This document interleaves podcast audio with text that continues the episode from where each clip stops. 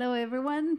Thank you for being here. Thank you for joining us uh, this evening uh, for this panel called The Library of Borges. My name is Inmaculada Lara Bonilla. I'm, prof- I'm, a professor of Latin American and Latino Studies at Hostos College, CUNY, and I will be co moderating this panel with my colleague, uh, the novelist uh, Claudia Salazar. Um, and we will be discussing uh, Borges with uh, Rodrigo Fresán and Rodrigo Rey Rosa tonight. Yes. How's that? Thank you for making my life easier.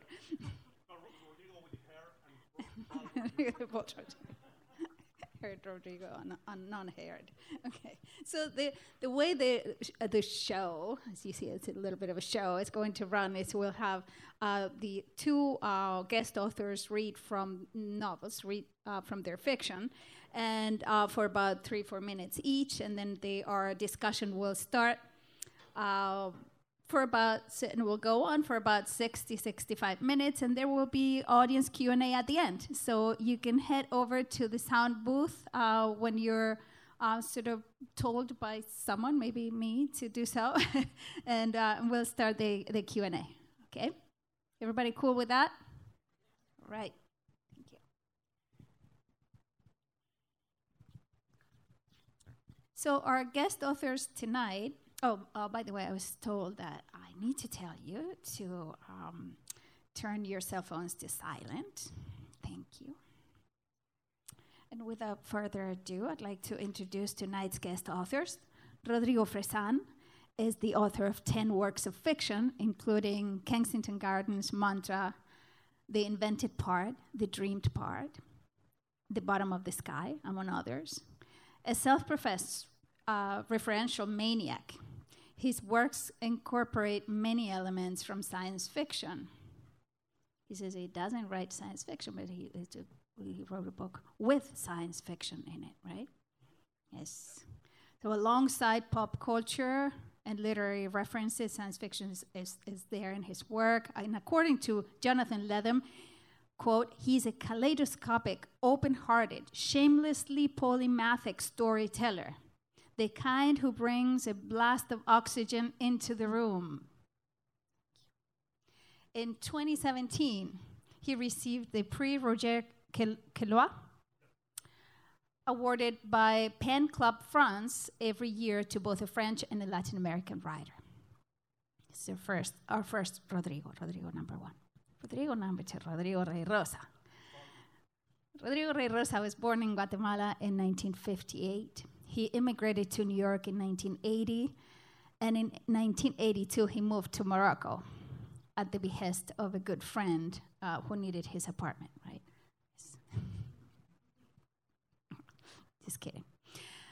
An American, expatri- uh, American expatriate Paul, uh, writer Paul Bowles, with whom Rey Rosa had been corresponding, translated his first books into English.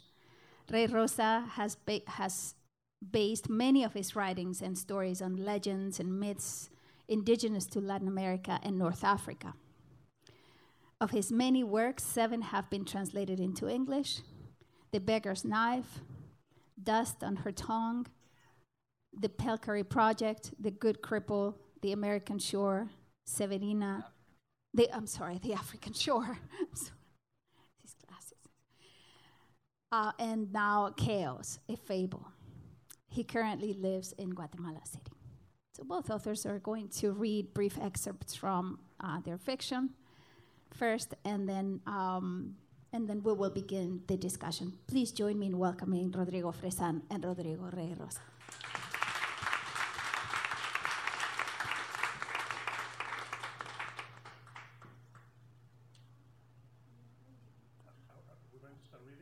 Okay. Hello. Thanks for being here. Well, I'm going to, to read like two paragraphs. I, I don't like uh, really reading myself. You know, I always say that reading yourself is a little bit, it's, it's, it's as boring as dancing with your own sister, you know? And discovering that your sister is not very good looking. So I'm going to change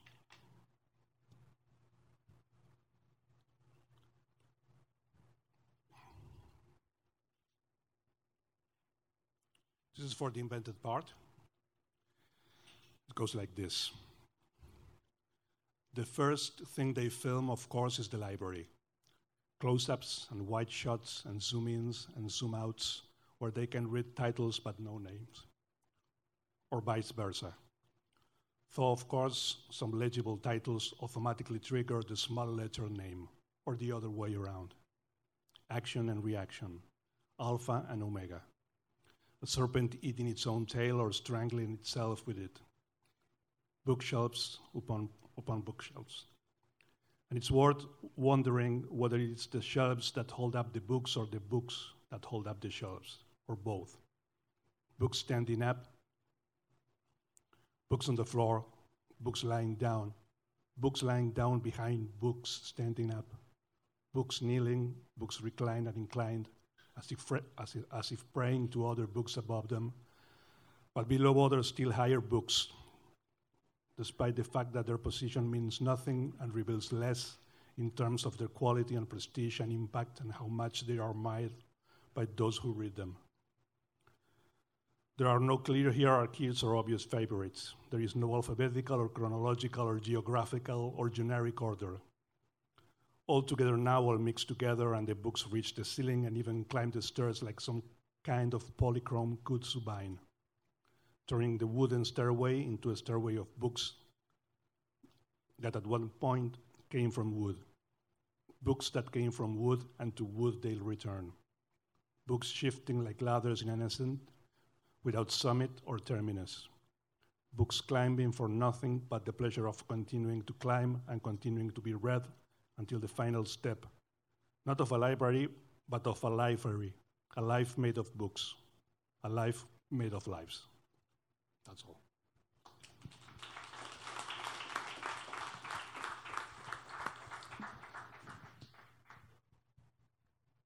Good evening. Uh, thanks for being here. Um, I, I, will apologize before anything else uh,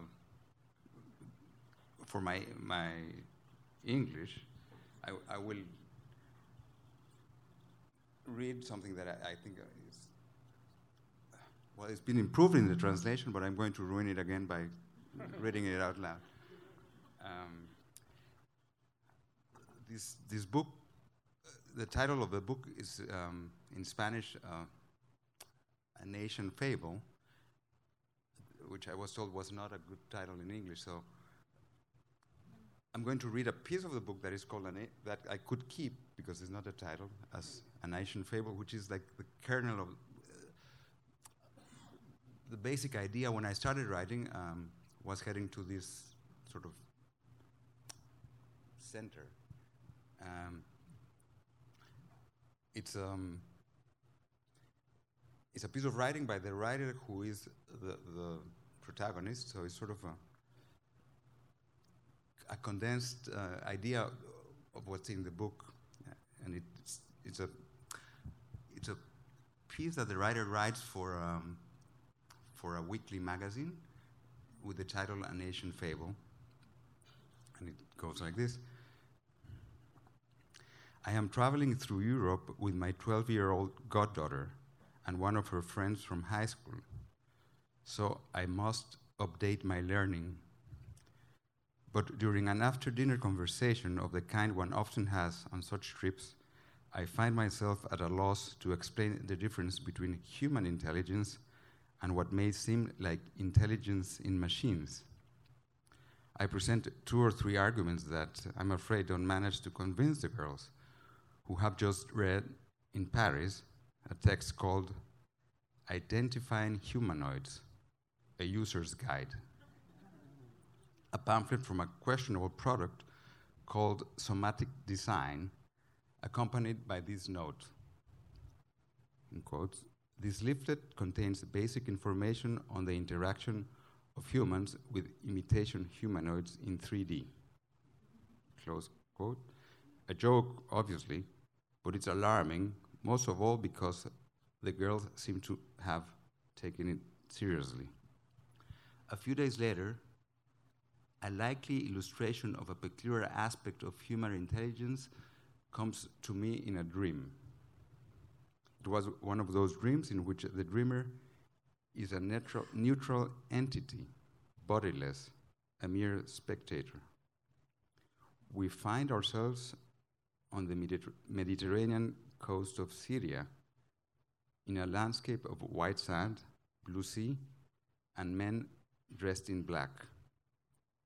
A group of illegal immigrants is about to board a barge to escape a mob of militia. Are they ISIS? In the group, there are five children without parents. They, they'll be the last to come aboard. A dilemma arises. There is space only for three of them. A decision needs to be made. Who will be left behind on the beach? If the problem were presented to a machine or to an adult mind, the solution would be simple. Luck or caprice would dictate the outcome. But it so happens that the, the children who had become best of friends on the journey that brought them from a city slum, it might have been in Aleppo or Tadmur, all the way to the coast. They, the children, are the ones who must solve the problem. At the end of a brief discussion, the children turn to the captain of the barge to give the only humane response possible. They are not willing to play that game. They will stay together on the beach. The adults are exasperated. The children stick to their decision. The captain gives the order to set sail. As the boat moves out to sea and the waves grow larger and larger, the children see a cloud of dust rising on the horizon inland. It might be the genocidal militias approaching. The five children at that moment become the secret and privileged guardians of something exclusively ours, the human essence, and which, like a sense of the absolute, can sometimes be communicated through words. In the darkness of the little Parisian hotel, newly awakened from a dream turning to nightmare, I think, the destiny of the adults who set out over the rough sea, though at first sight better than what lies in store for the children, who are now burying themselves to hide in the sand, is as, is as uncertain as any other human destiny. But the children's destiny is more certain. The decision they have just made on that Syrian beach, or is it only in the dream, has made them heroic and thus immortal.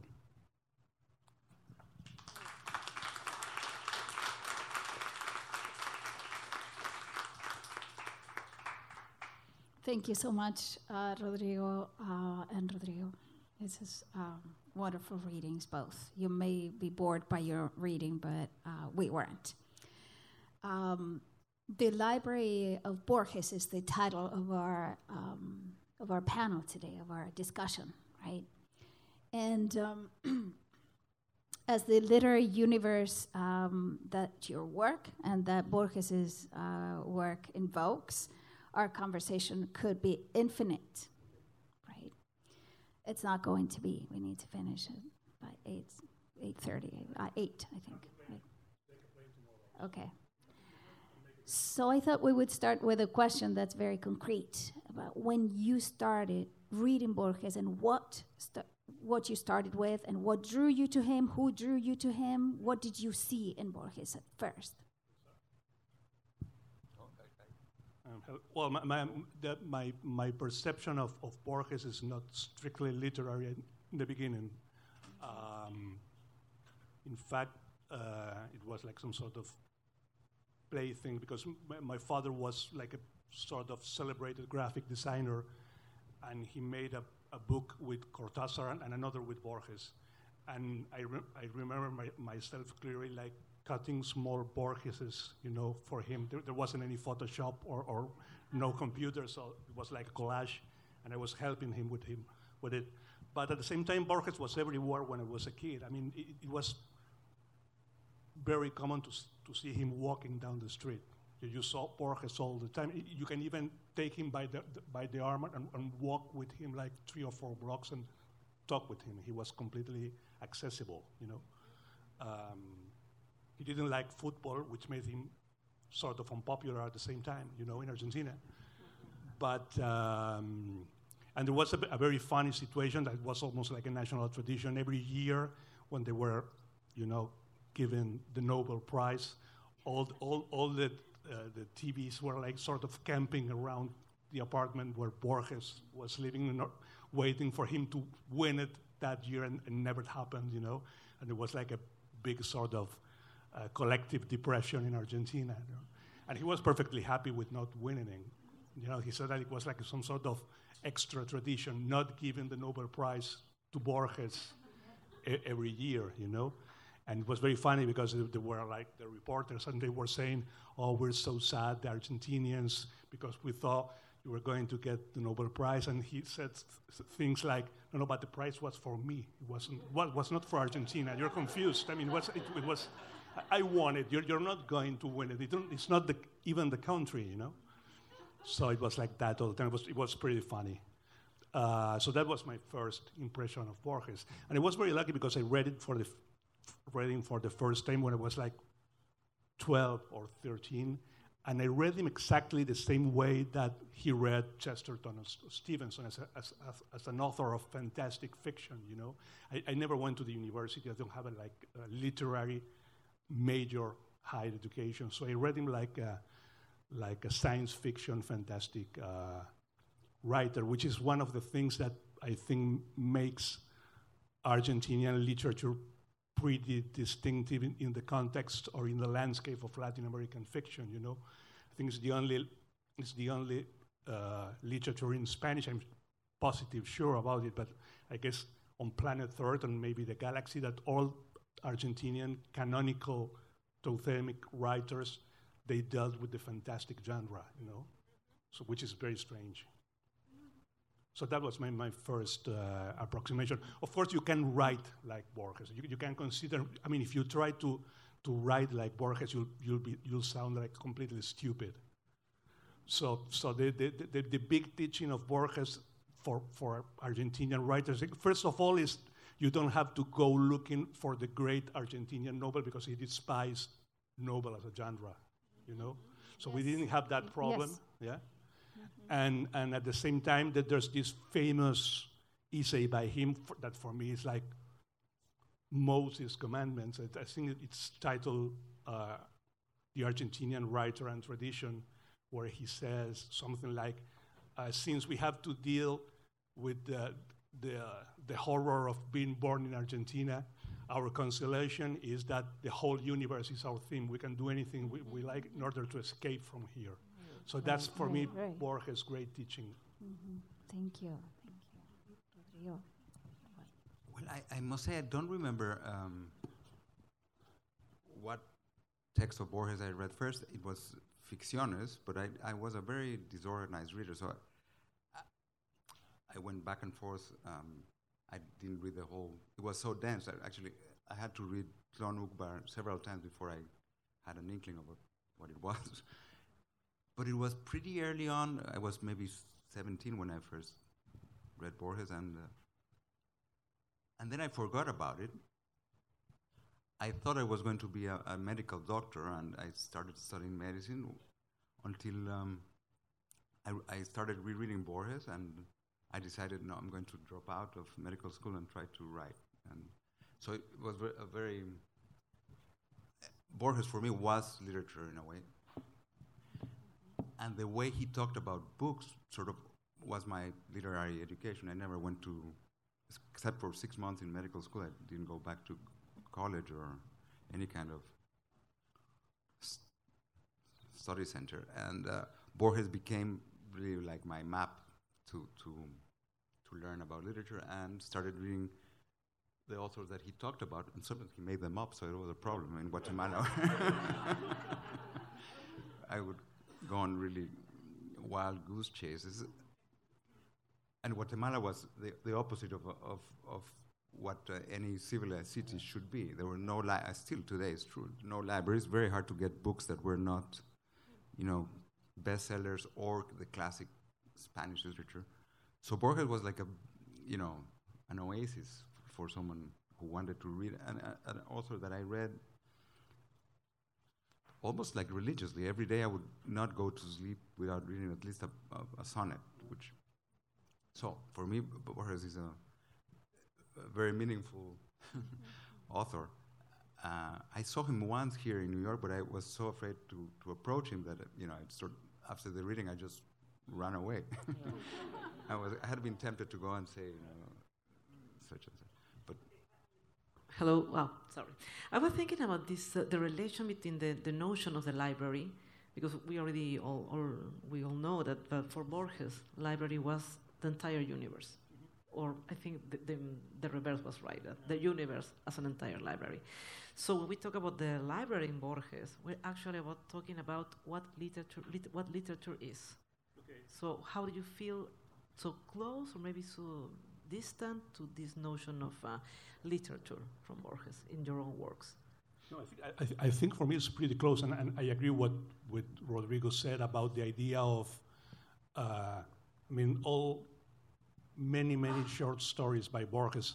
The reader is the character, you know. That there, all the time there are people reading or people writing, and, and when I remember me wanting to be a writer when I grew up, and and and feeling like meanwhile I, I was not doing as bad as a reader because Borges was a reader before a, a writer also. There, there, there, was some sort of glamour of, of the, the, the, the, reader as character, which is something that appears all the time in, in, in most of the uh, most, most important Argentine writers, you know. They're all the time like reading, consulting the library, finding some strange manuscript, you know, going crazy re- reading something or killing someone because they have to, you know, to be the only readers of that sort of mystery or or or whatever.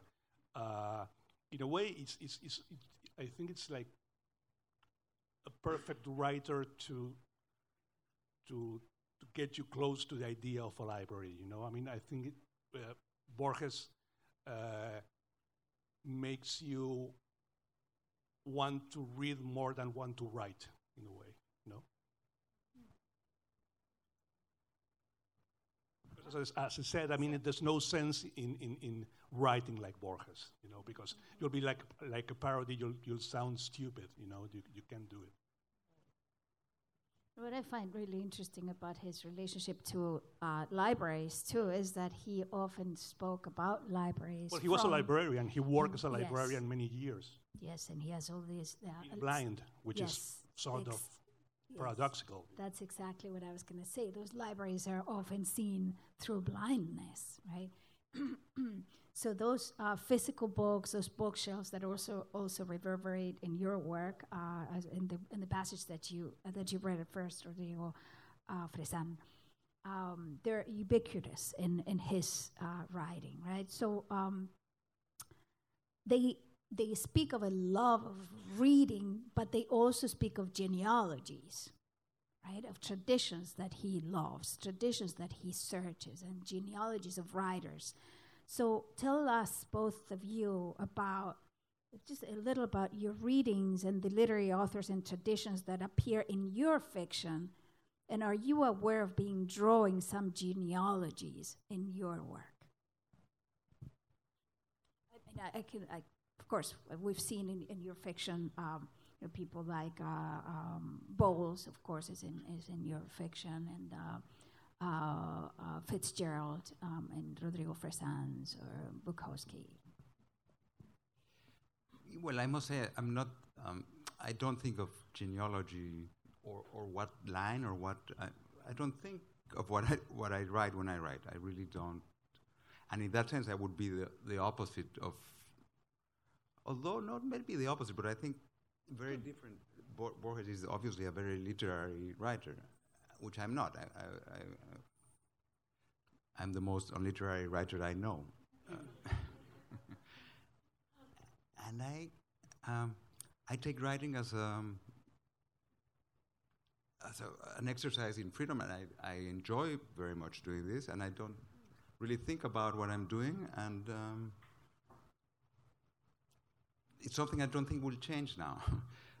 that's, that's how it started. It's, for me, it's, it's um, well, rereading my work and editing and correcting that that's hard work. But writing is, for me, sheer pleasure, mm-hmm. uh, an exercise in, in freedom and uh, irresponsibility. Well, me, I, I, I, have the impression that everybody's invited to my party. You know, I have yes. no limits, and the doors are open, open wide.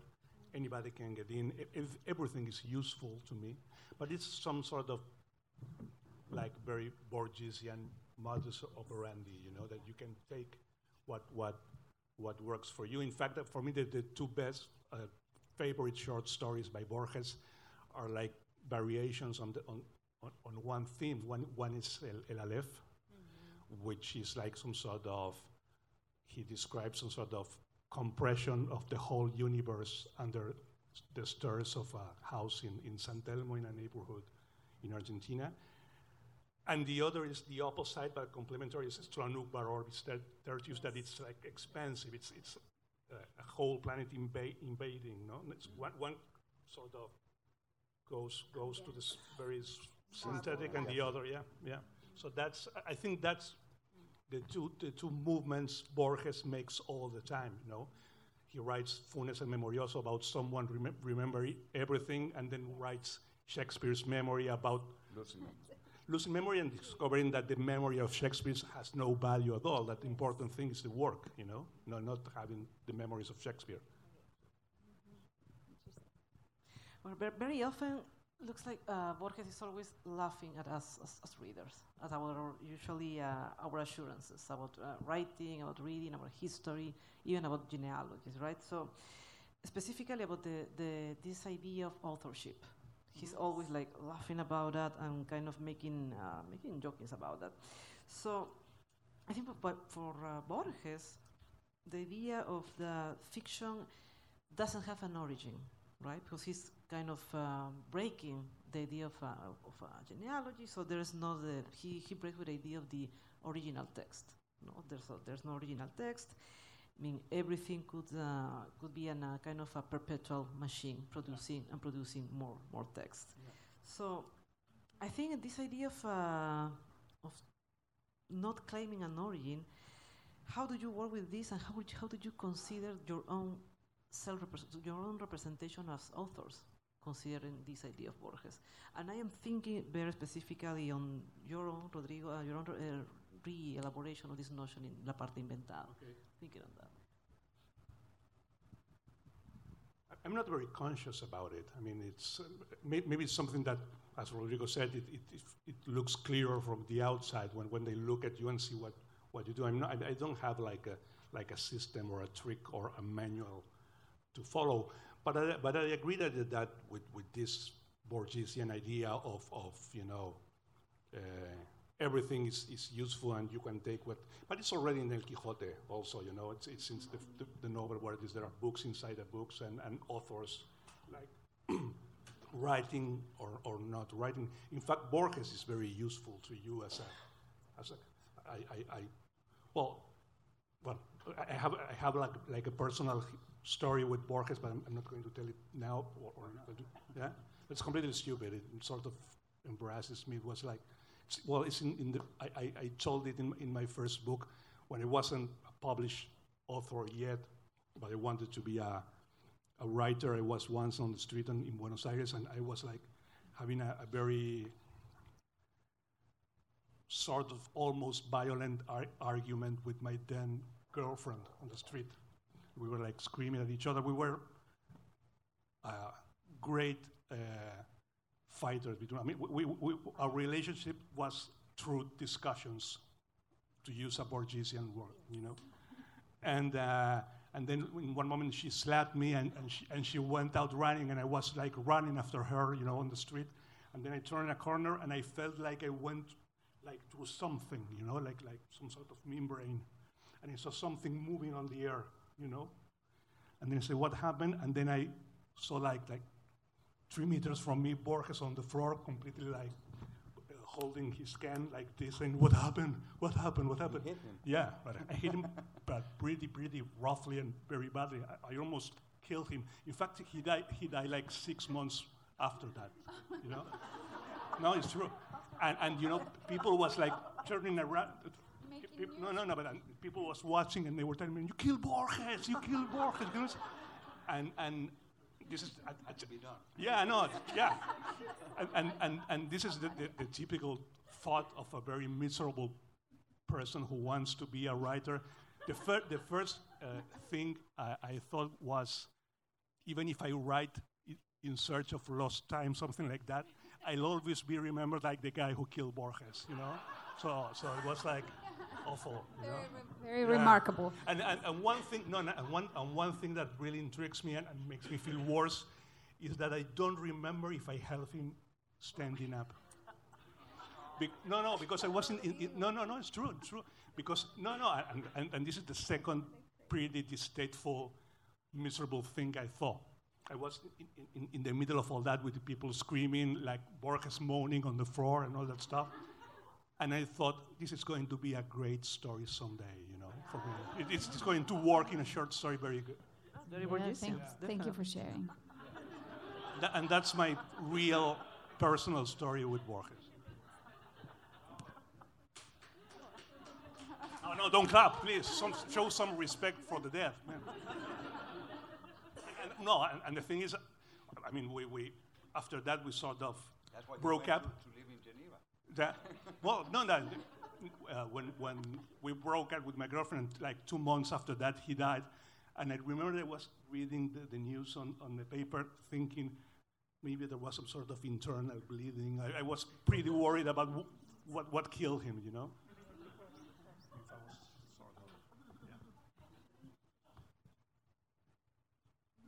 Nothing to add to that.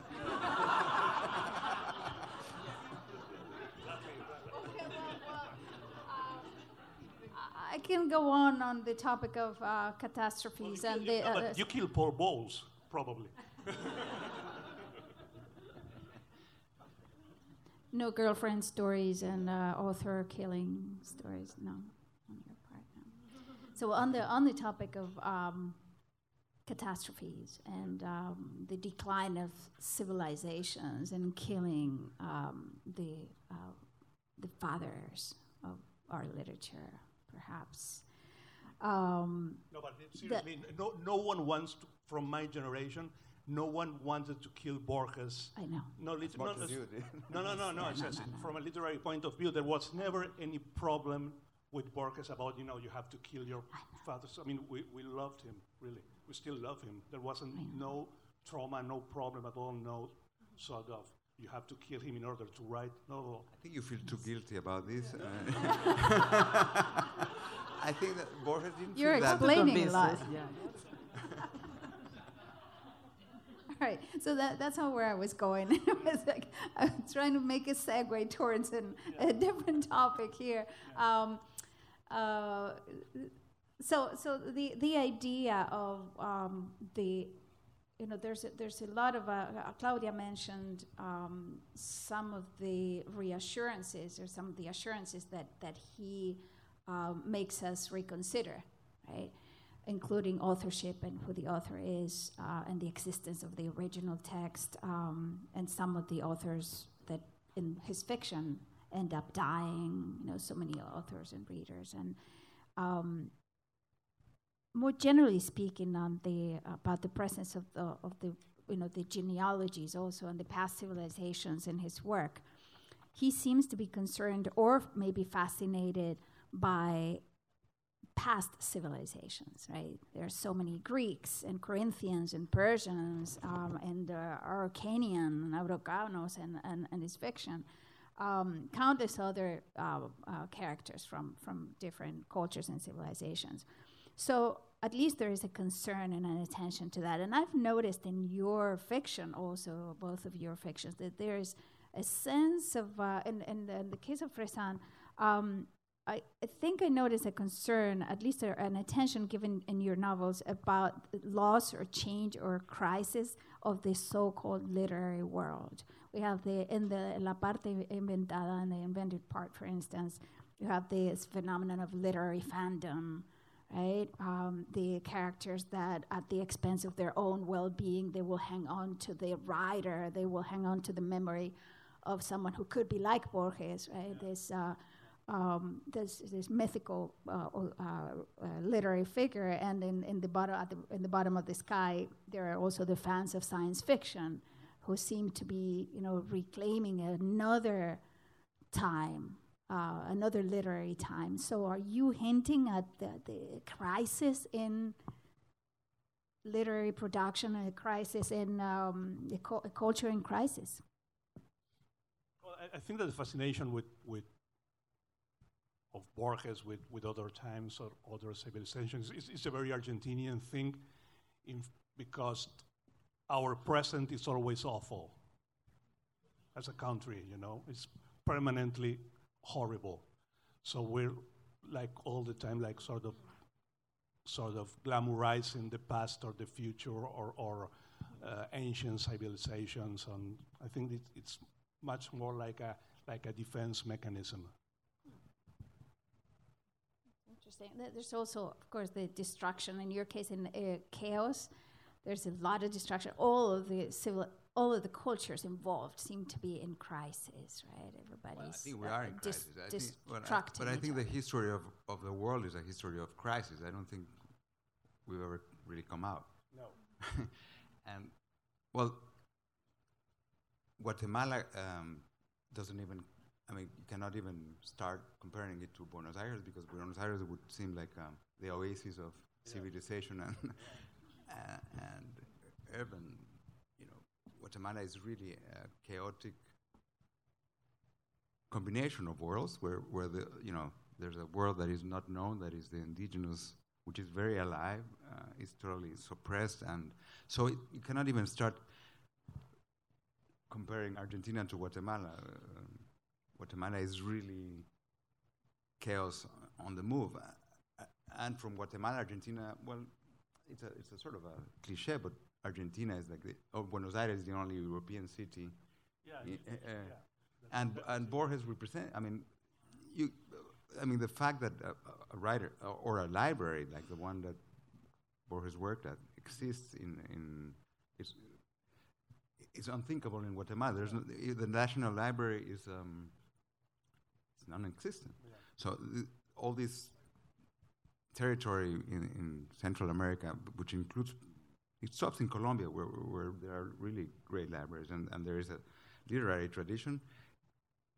Doesn't exist in, in you know between Mexico and, and Bogota. There's really no no library, so we're barbarians in that sense, which also give us a lot of freedom. Like we really can choose our tradition. Yeah, so so my my tradi- my sort of my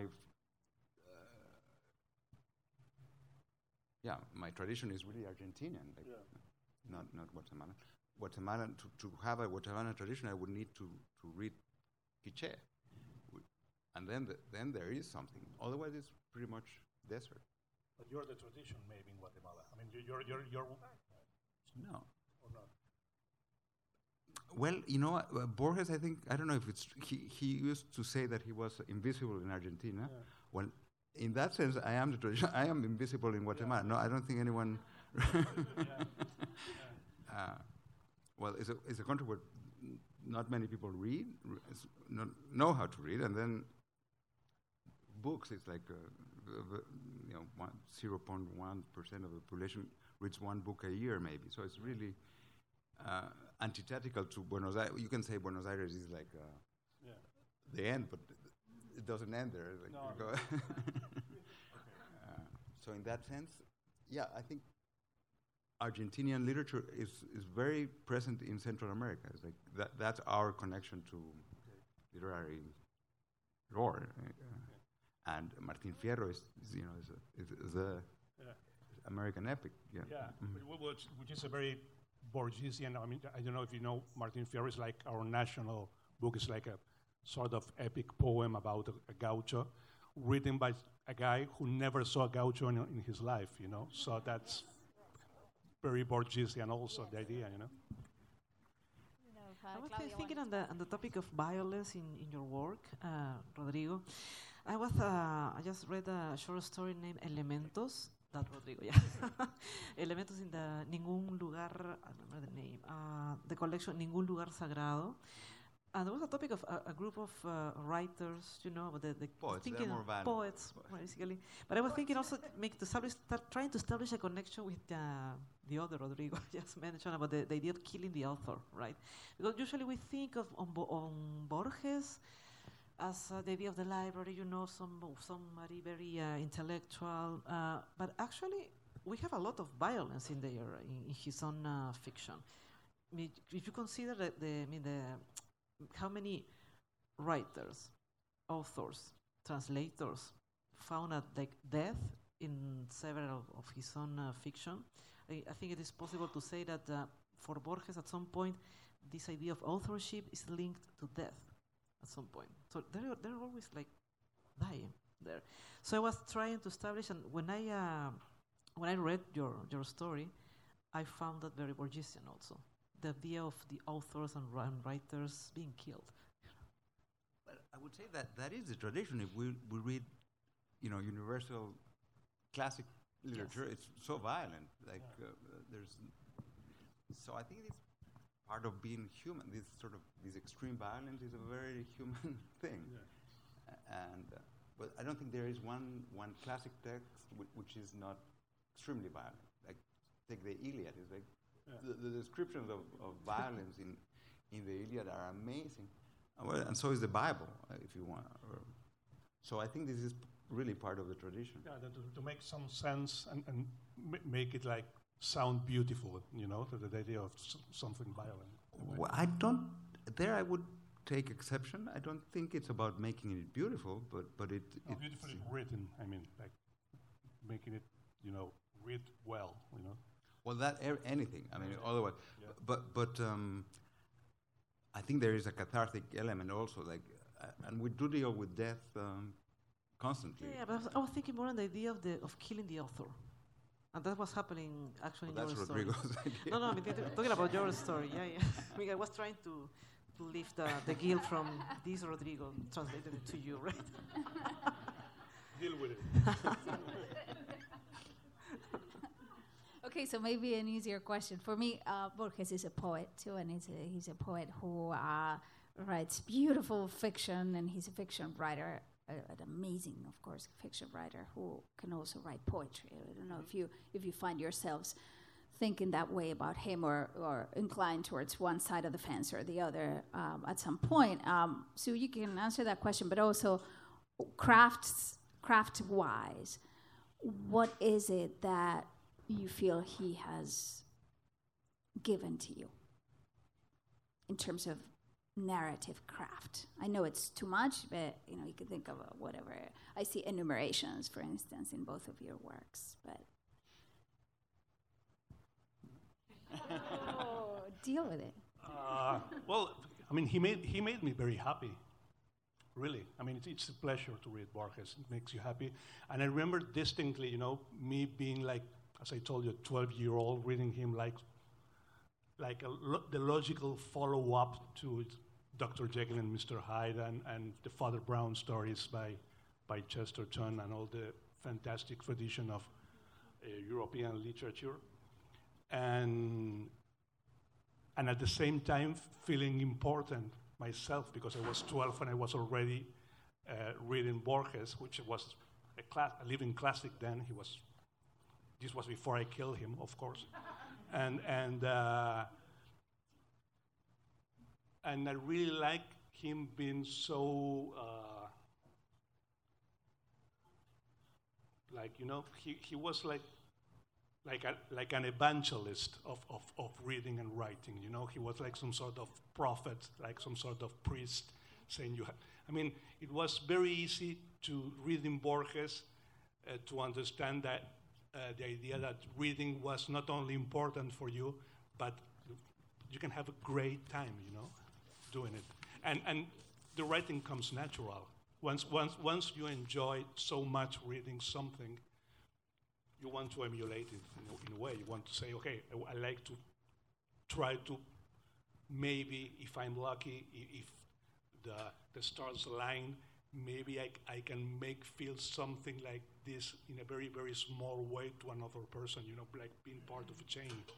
And I think that the idea of, of the library of Borges works also like that. The idea of books communicating with other books, with other books, with other books, with other readers. It's like a, like a human chain of, of paper and flesh, you know. Absolutely.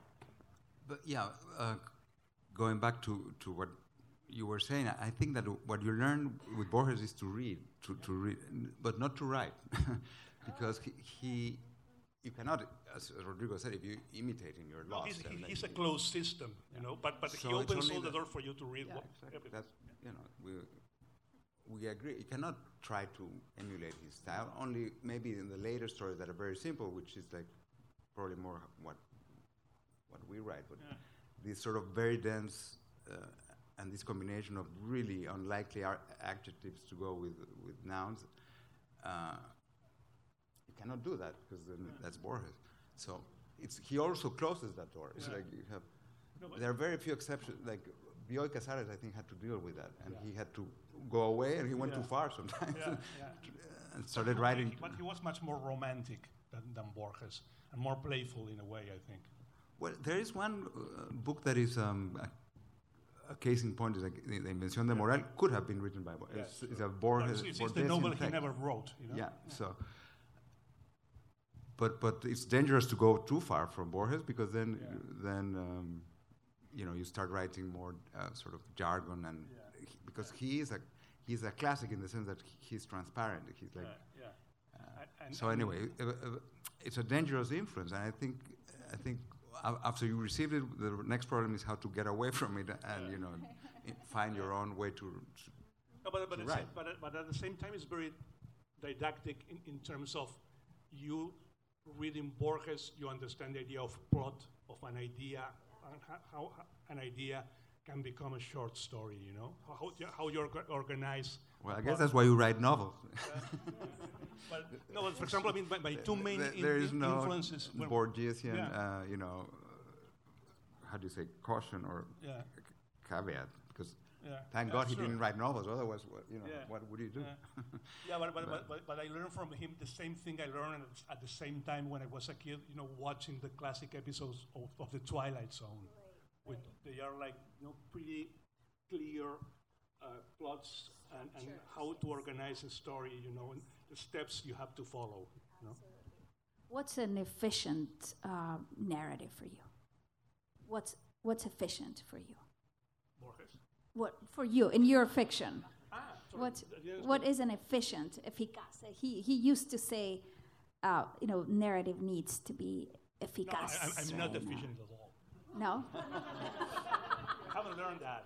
No. you don't want to learn that. No, I don't, No, I, don't, don't- I don't. I don't know. I mean, it's, you can judge yourself. You, you, you, I mean, I, I don't like the idea of knowing perfectly how I do it or what I do, or, or I prefer, you know, to work in some sort of uh, penumbra. You know, you know, to make it fun for me also. I don't know if, if it works like that. That's a very Borgesian. yeah, it's also. you're, a, you're a planner. You, you, you plan No. everything. No, no, no. I, I, I, I think I started by saying I don't know what I'm. When I finish, I've tried to figure out what I did, but Well, but my uh, uh, the efficient was was meant to be uh, in terms of you know what's efficient language, what's efficient narrative, like the right word or the right you know not that you're an efficient worker, and so much. But but um, we can we can also move on from that question. yeah, I, do, I don't think that there is any in abstract efficient way of writing because it depends on the subject matter, it depends on the context, it depends on so many things that um, I don't think. I think you, there are only books, and, each it, book, yes. yeah, you cannot, you, ca- cannot have, um, or you can have it, but I don't think it works on a theory of you know how to deal with this particular problem. You create the problem and you solve it as you go along. Yeah, to me, it has to do with the with the idea of when you feel the narrative is done. It's this is communicating what I want, or what, what it's it's good. It's okay. It's done. I can close it. I can publish it. Well, I- when I- do you come to that? You know, you know, I have a, a deadline by my publisher, and, and when That's it. I mean, th- th- there comes a time when I have to deliver it. You know, but it could be writing in for forever. I mean, my, my what I do in my books tends to be more and more inclusive. I, I, I used to be much more. Uh, I, I think that when I started uh, writing, I, I was much more efficient in a way. Communicating more efficiently. No, no, no, or, no, or no, no, communicating, but, but, but, but I had an, a, a more clear idea of how to organize the material. I, I think that as books uh, go by, uh, I'm much more a reader of myself than a writer, you know, in a way. You're more expansive Yeah. with the with the third book in a trilogy coming up this year. Yeah. Right? Yeah. I'm thinking now on the um, this short story El Sur, no, the South, and uh, I'm very interested because you just mentioned this. Uh, the relation between uh, the library and life could be sometimes dangerous, right? And I think this short story is a, is a very, uh, it's a kind of perfect example of what this dangerous relation could be between books and life, between the library and life. Because actually, uh, when Rodrigo Fresán was reading uh, his his piece, I got hooked by this word uh, library, no, with a short V, that's with kind of um, you were intertwining the idea of life and library. So, uh, how do you deal with this relation between the, your books and your own lives?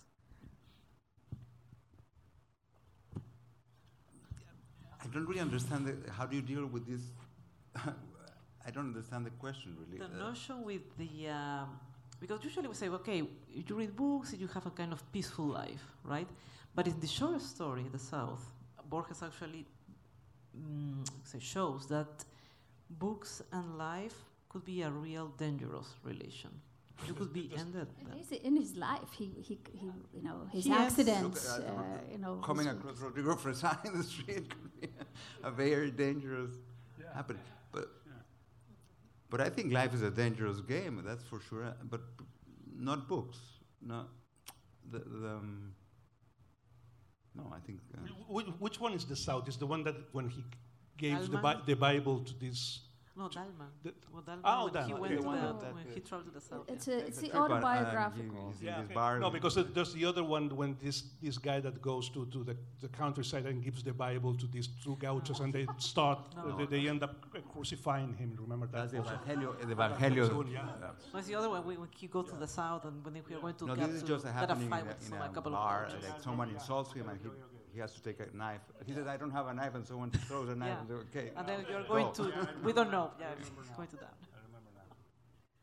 All right. So in closing, I think we want to open the um, the mic up for the audience to uh, for for a bit of Q and A. Uh, about ten minutes for Q and A. And just uh, in closing, I would like to pose one last question that has to do with the simple. Well, has to do with the fact that we're here um, in New York, a multilingual city, speaking English with. Uh, Spanish authors who write in Spanish, but also uh, have translators or have translated. And Borges was also, uh, you know, one. I think one of the joys for him about reading and writing was Yeah. to be able to enter the world of, you know, the literatures in different languages. And he taught himself German, you know, translated German. He had a very close relationship with his translator.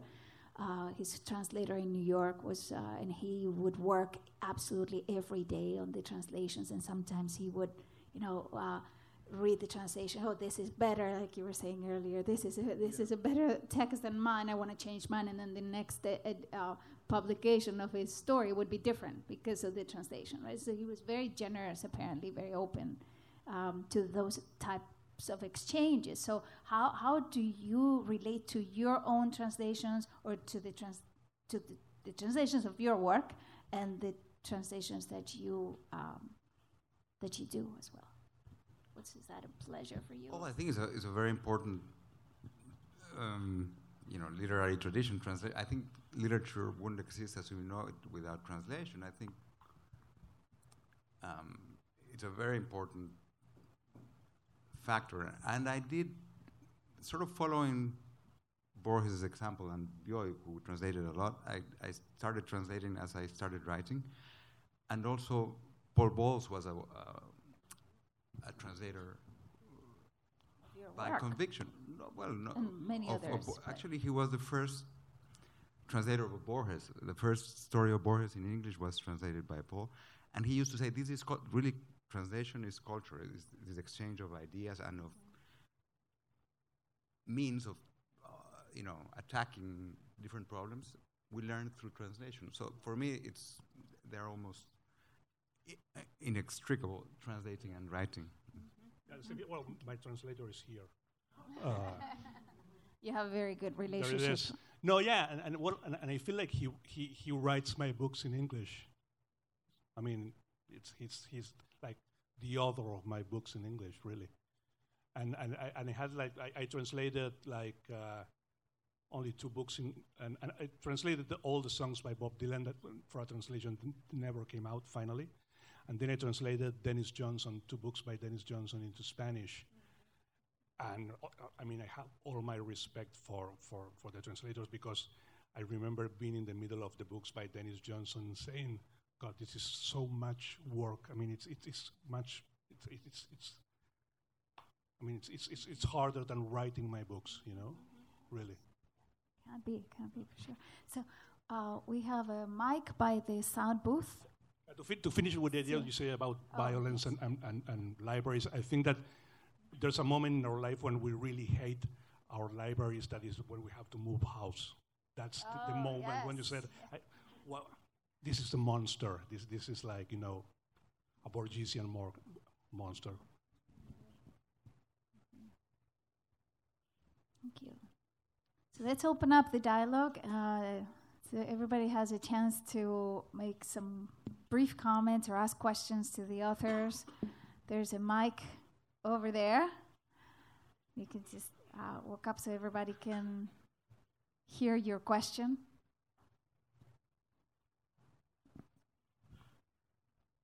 Thank you. It's a very um, interesting discussion tonight.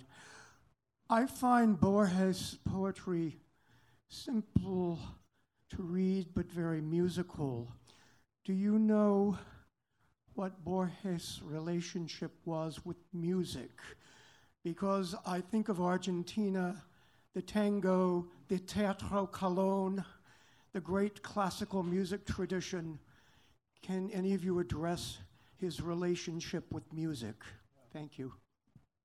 Well, he, he was very interested in tango, and, and in fact, he wrote lyrics for, for many tangos also, like milongas and, and things like that. He had this sort of idea of, he was a, a bit nerdish, really, you know, like uh, blind, like pretty shy, and he sort of idolized the idea of south, the, the going to the south of the city, and, and all his his uh, tango fighters were like, for him, were like some sort of Nibelungs, like they're like yes, like direct heroes, descendants from, from Odin and, and from Val- Valhalla. Everything was mixed up for him that way, you know. But he was very interested, and, and, and as, a, as his poetry in Spanish really sounds, uh, it's very musical, really. Well, it rhymes. It's, it, it's, it's Yes. really poetry in that, in that way for me, you know. Yeah, also. Yeah, also. Yeah. Sí, sí, sí. Sí. There- There was this some sort long before Eminem, no? in, in Argentina, there was this some sort of uh, contest of people improvising rhymes and, and sort of fighting each other, you know, uh, in, in, in, in, in, in, in bars and s- things like that. Sorry.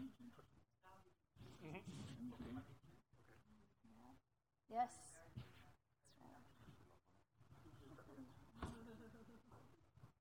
I'm going to have to bend down quite a lot here. Hi.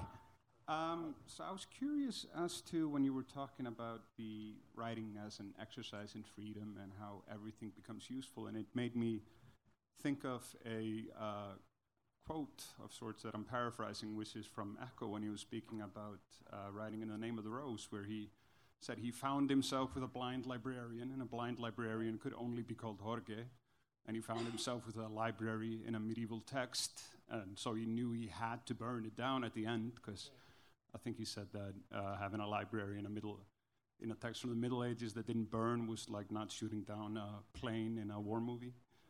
Um, so, because so you talk about these all this freedom and the exercise of it, do you find yourself being sort of dictated as to the terms of the writing by the actual book that you're writing, that the text has rules and regulations that you feel you must follow at some point later without possibly having set out to do so?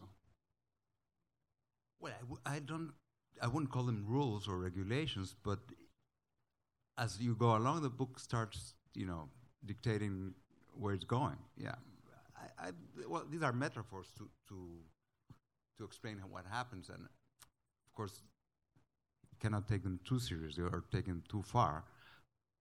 But a, a bit like our lives, like w- at the beginning we can be anything, at the end we're only what we are, and. Uh, that happens with a book too. At the beginning, everything is open, and you go and starts narrowing down to what you end up with. Uh, in- my case, I, I always say that there, there's two ways as a reader, even as a writer, you can position yourself in in that situation. And, and I compared it with the, the idea of someone going to see a, a magician. You know, there's the people that wants to, while the magician is doing his trick, he's pretty worried about discovering how he does it. And there's the other that just relax and says, okay, uh, impress me. And I prefer the second, the second position. You know, I, I, I'm not really into how the machinery works, and, and I did I don't I really don't don't want to to to think about literature as some sort of exact science like like music or or, or mathematics. You know, I, I prefer like the idea of certain chaos and cert- certain surprise. I really like the idea of surprising myself, and and when I write. Uh, being a reader of myself, you know, not knowing exactly what is going to happen, and then say, "Oh, this is what happens," you know.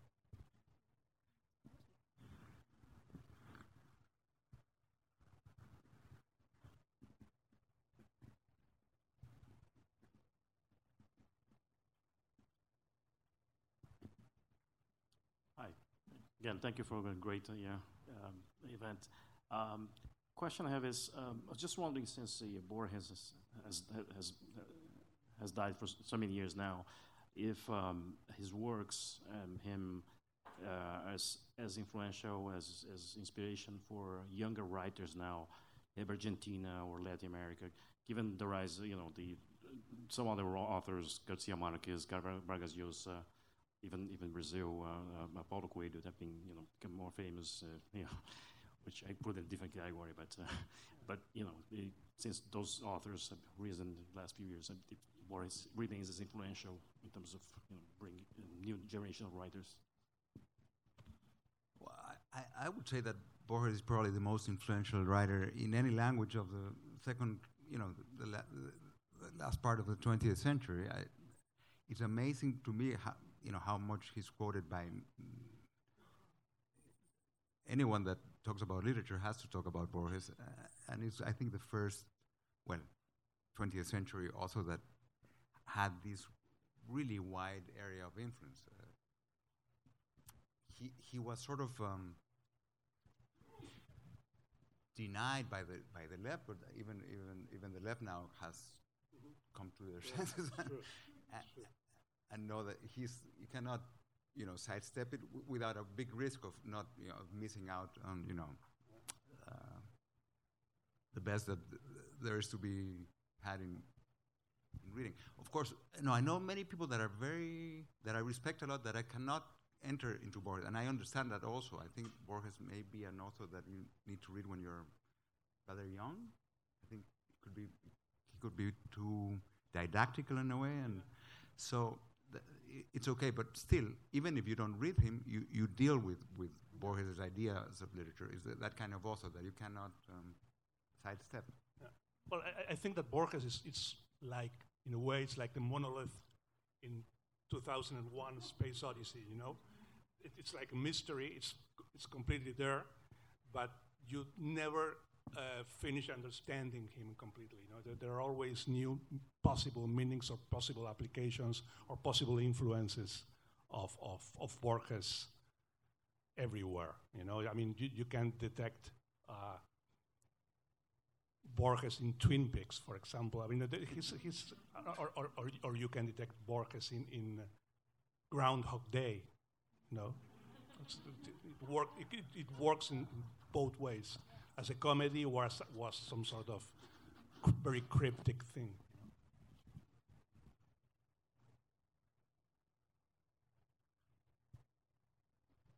Other questions?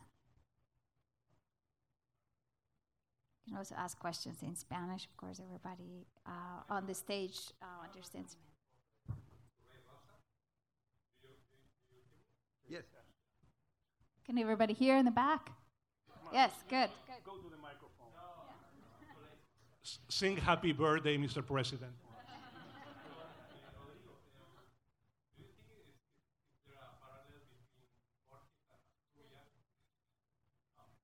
Rodrigo Rey Rosa, do you think there's a parallel between Borges and Asturias in Central America? In, that, in the influential. Only in the bad sense.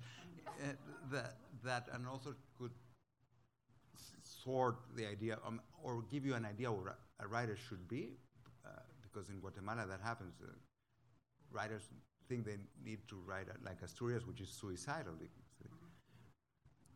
You know, keeping distances, you cannot so, but uh, Asturias is sort of an asphyxiating writer, and I think Borges is the opposite. Uh, um, but, but for Guatemalan readers, not in Central America, I think for Central America it would be Dario, the example, the writer. The, and I think Dario is more similar to Borges than Asturias. Asturias is the opposite, I would say.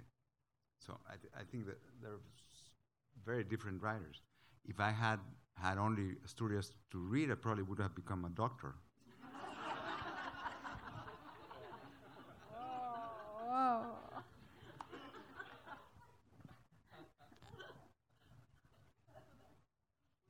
I was also, also thinking that one idea that Borges repeats all the time is the idea of the double, and we want to give a, an homage to that, and we have two Rodrigos here, so.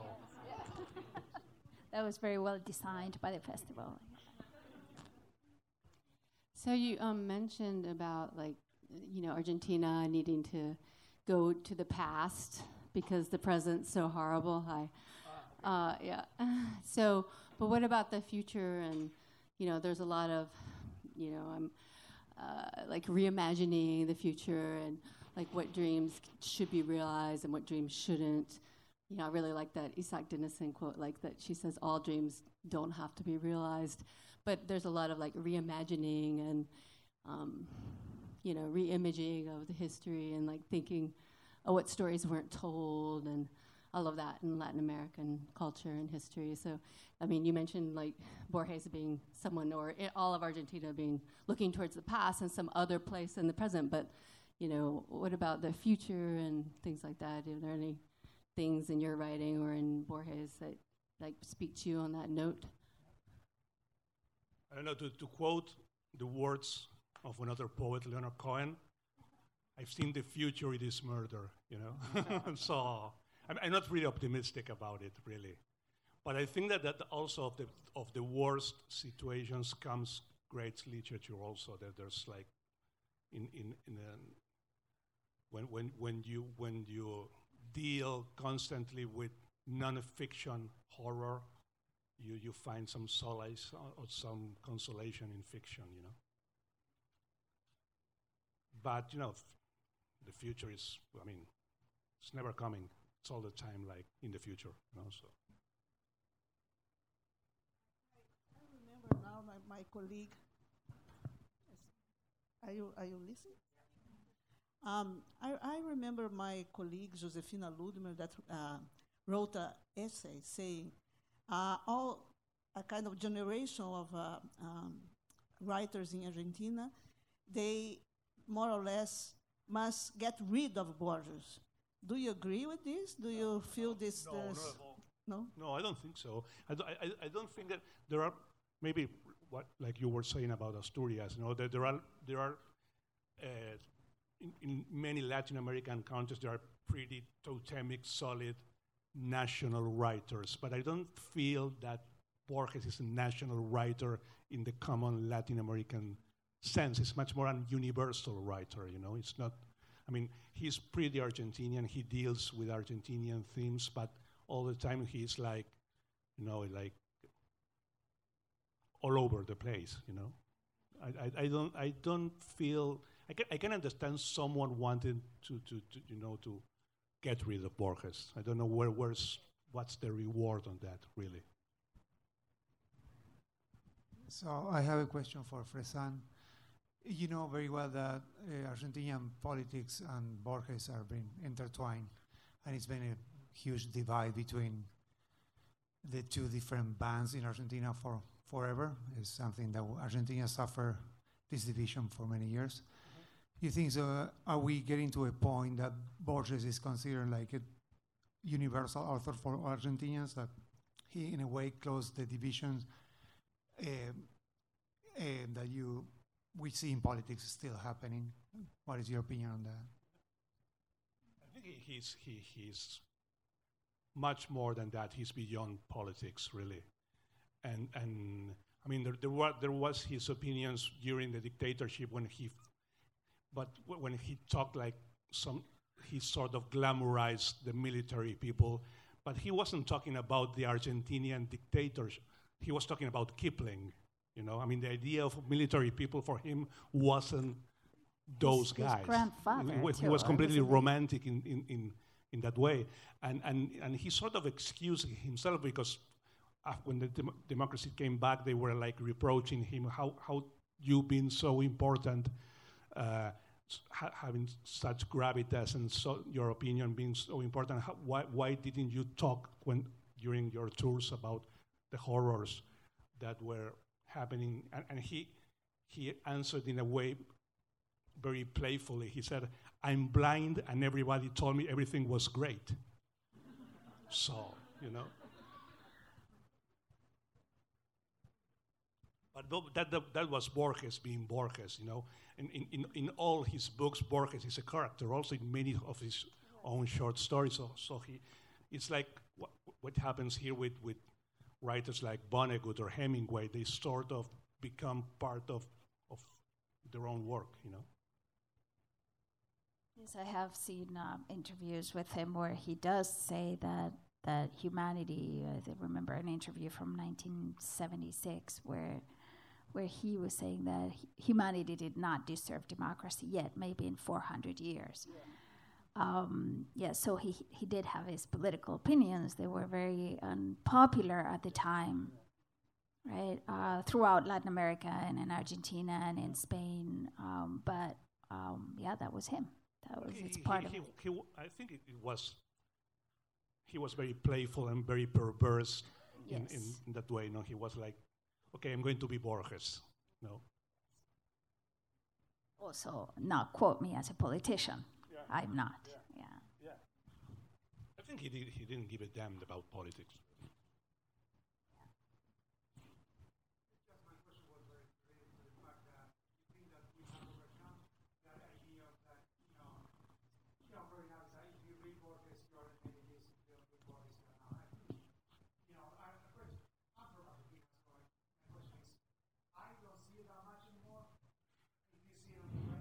I think I think it's very difficult being a writer and not being a little bit elitist.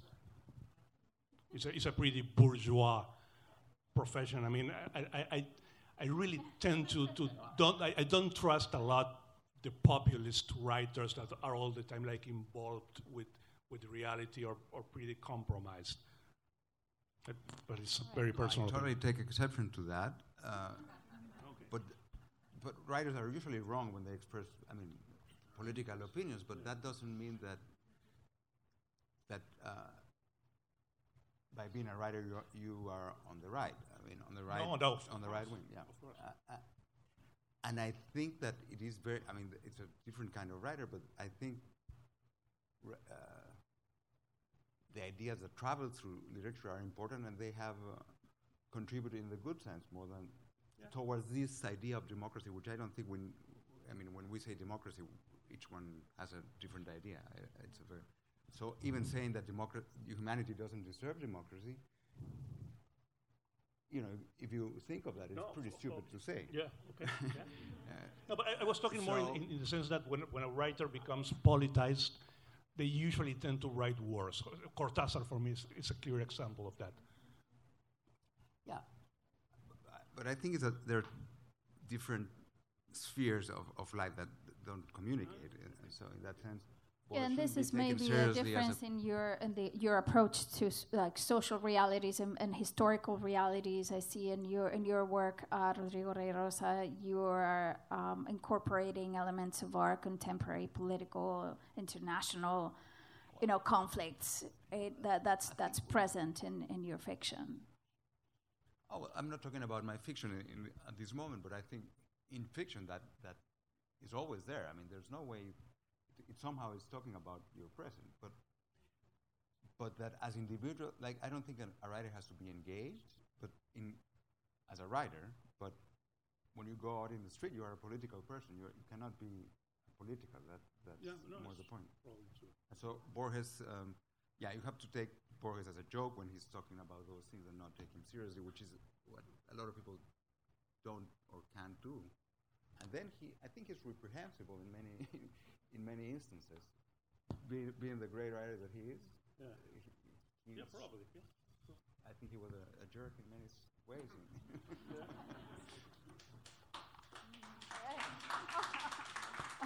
On that note, any other questions? I can't. I'm sorry, I can't see uh, very well That's with the the lights. title. You're going to read every word tomorrow.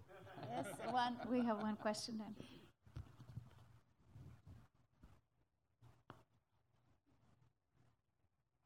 Uh, thank you for the conversation, very enriching for me. Uh, I learned from Borges when I was a kid about the power of words.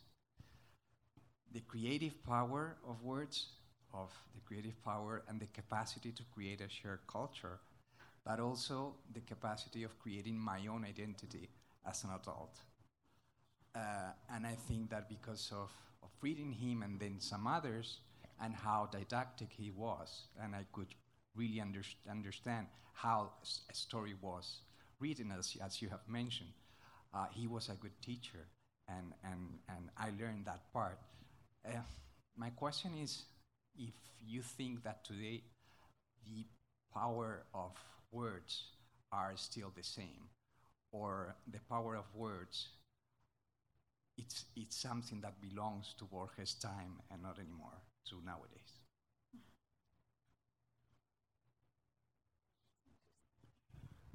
No, I think, well, uh, the influence writers used to have is certainly not there anymore. Even at Borges' time, it was in on decline. I, I mean, if, if you compare it to the 19th century, then writers were important, so to speak. Now we're not, but I don't think that's the, uh, really the word. That's that's how ideas circulate. I think movies are much more influential now and shape more the way young people grow up thinking of the world. But I, I still think that uh, writing is a very powerful uh, means, and words ha- have kept their power. And I think this is sort of a cyclical thing. That I think, you know, w- words go in and out of the the system, and they have this sort of way of, of, of moving, going up and down. Um, and I think, I still think that movies are i- a, a, sort of a continuation of literature in a way. Like there's the way of the, the way movies work is sort of an uh, how do you say? I, I can't think of the word, but this narrative need of, of humans to communicate and to think of the world is it's like going through, through a kind of a hibernation, if you want. But I think I think it's not. I think that we're not nearly near the, the end of, of literature. Well, you, you, you, you can deal both ways with it. I mean, for example, you, you can think that Google is like a stupid brother of El Aleph in a way, you know. But but I agree with with with, with Rodrigo and with, there's there's a cyclical way. Ricardo Piglia has a very interesting had a very interesting theory that he said that the different mediums be, became uh, had like the authority to became uh, experimental or vanguardists when the new medium appeared. No, he said that, uh, for example, that painting uh, stopped being realistic when the photography showed up. Photography stopped being realistic when the movies come out. The movies started being experimental when television showed up. And now television is being experimental because there's all the life on online. But all through these changes, literature it's, goes its own way all the time. And I think that what, what makes, makes literature interesting is the idea of, of style, you know, of writing with, with, with style.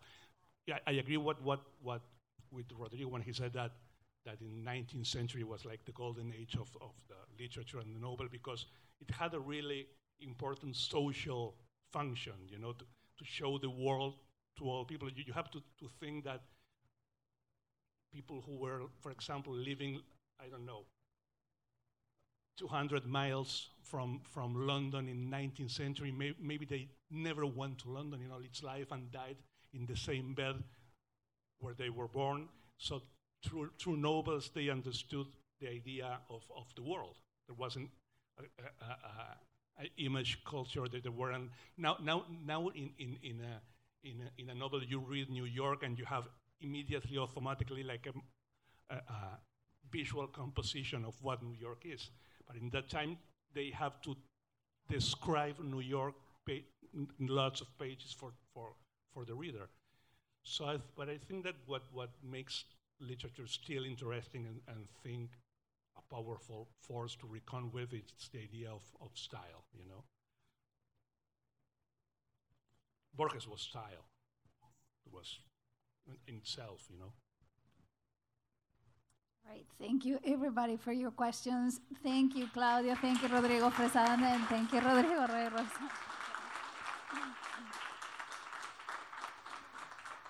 There are signed copies of their books on the table over there if anybody's interested in purchasing. Thank you for being here. Thank you.